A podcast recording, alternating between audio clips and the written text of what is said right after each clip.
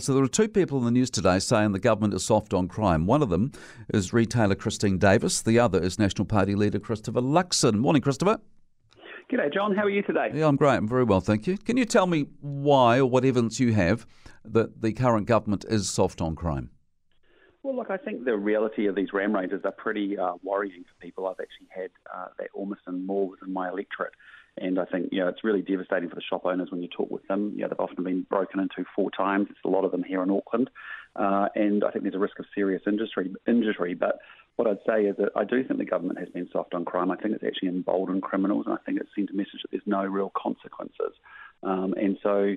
And we see it, right? Violent crime's up 21% in this country. Gang membership is up 40% in this country, and in a very short period of time. And so we really need to send the message from the top. Look, there are consequences for this. There is personal responsibility. You have to be accountable for your actions.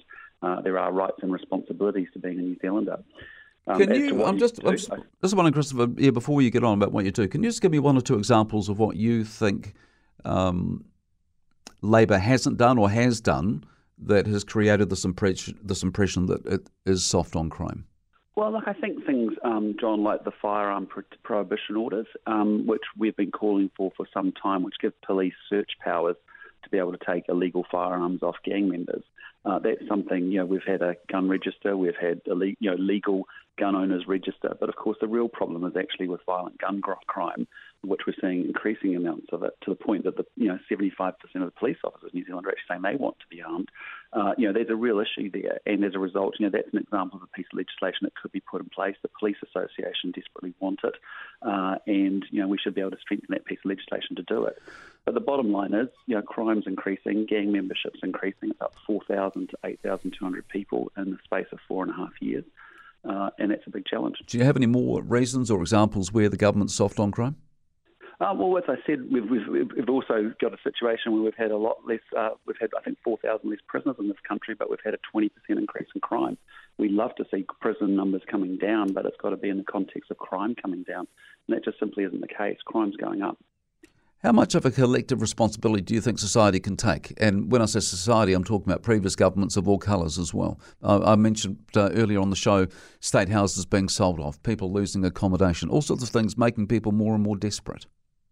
Yeah, look, I think you've got 2 points there, and I think they're good points. One is you've got to send the right message around crime that we do have to take personal responsibility for it, and whether that's parents and whether that's young people themselves, all of that stuff, we get that. So we've got to be, I think, tougher on crime. I think there are things we could do there. But the other bigger issue is what's the causes of crime, and are we tough enough on those? And you're right, they come back to issues around housing and poverty and inequality. And I think things like, for example, social investment, as we've talked about before, is a really good example. If we can identify these teenagers when they're vulnerable, when they're starting to show up in the system, and actually get the support services into them and their families using the data, identifying them, and trying to change the trajectory of those lives so they actually make better choices is important. I think the other piece for me was charter schools. These were kids that often were coming to the attention of their school, failing in a mainstream school, and actually then would go to a charter school, and whether it was based off military principles, whether it was based off cultural or sporting principles, actually did really well. So you're right. We can be tough on crime, and we do need to be tough on crime because we need to send the message. You can't go. To be honest, John, the sad thing is yesterday I met up again with Sonny Tushal, who's leading the Dairy and Business Owners Group here across New Zealand, highlighting this issue. He's done a good job advocating for it, but honestly, you sit down with these people, and I met again another one on Saturday night. He'd been rammed twice. The concern he had for his family working in the store, the devastation that it is for them when they work really hard, they've sacrificed a lot, they've taken a lot of risk to start that business, and they don't feel safe or protected by the police. That's a real challenge. No. And so, that's the other side of crime. It really hurts people. All right. I want to talk about the tax thing, but first of all, what's one thing National would do to try and sort this out? Well, I think the first thing we'd do is there's 3 things. We'd ask the police to do a review of the pursuit policy. It's actually balancing how do we keep people safe, but also is there an issue there? The second thing is to strengthen these firearm prohibition orders around search powers in particular.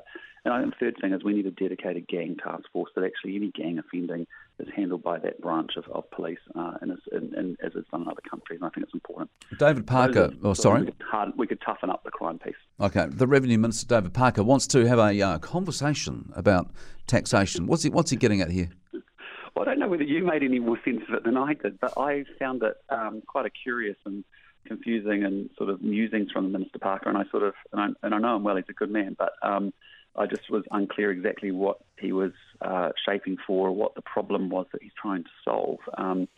My big takeaway from it was, look, you know, Labor actually thinks people should be paying more tax, National thinks we should be paying less. It's a big difference between the parties. They're spending at record levels, and of course, when you spend, you've got to increase taxes, and so that was my takeaway from it. But I'm really confused as to what he's actually talking about and what he's trying to achieve here. Okay. Well, do you think there is an issue, though, with people in the very high income brackets not paying what they should be? Well, it's first and foremost important we do have a really fair tax system, and it's really important that wealthy people do pay their fair share of obligation. It's not acceptable that they look to dodge that in any way at all. But what I'd say to you is, you know, wealthy folk do pay higher rates of income tax, exactly as we think it should be a fairer, progressive tax system. I think the top 3% of tax earners pay something like 24% of all income tax in New Zealand. If wealthy people have businesses, they have to pay corporate tax. If they have... they get paid tax on income and savings from investments here in New Zealand, and also from foreign investments they own.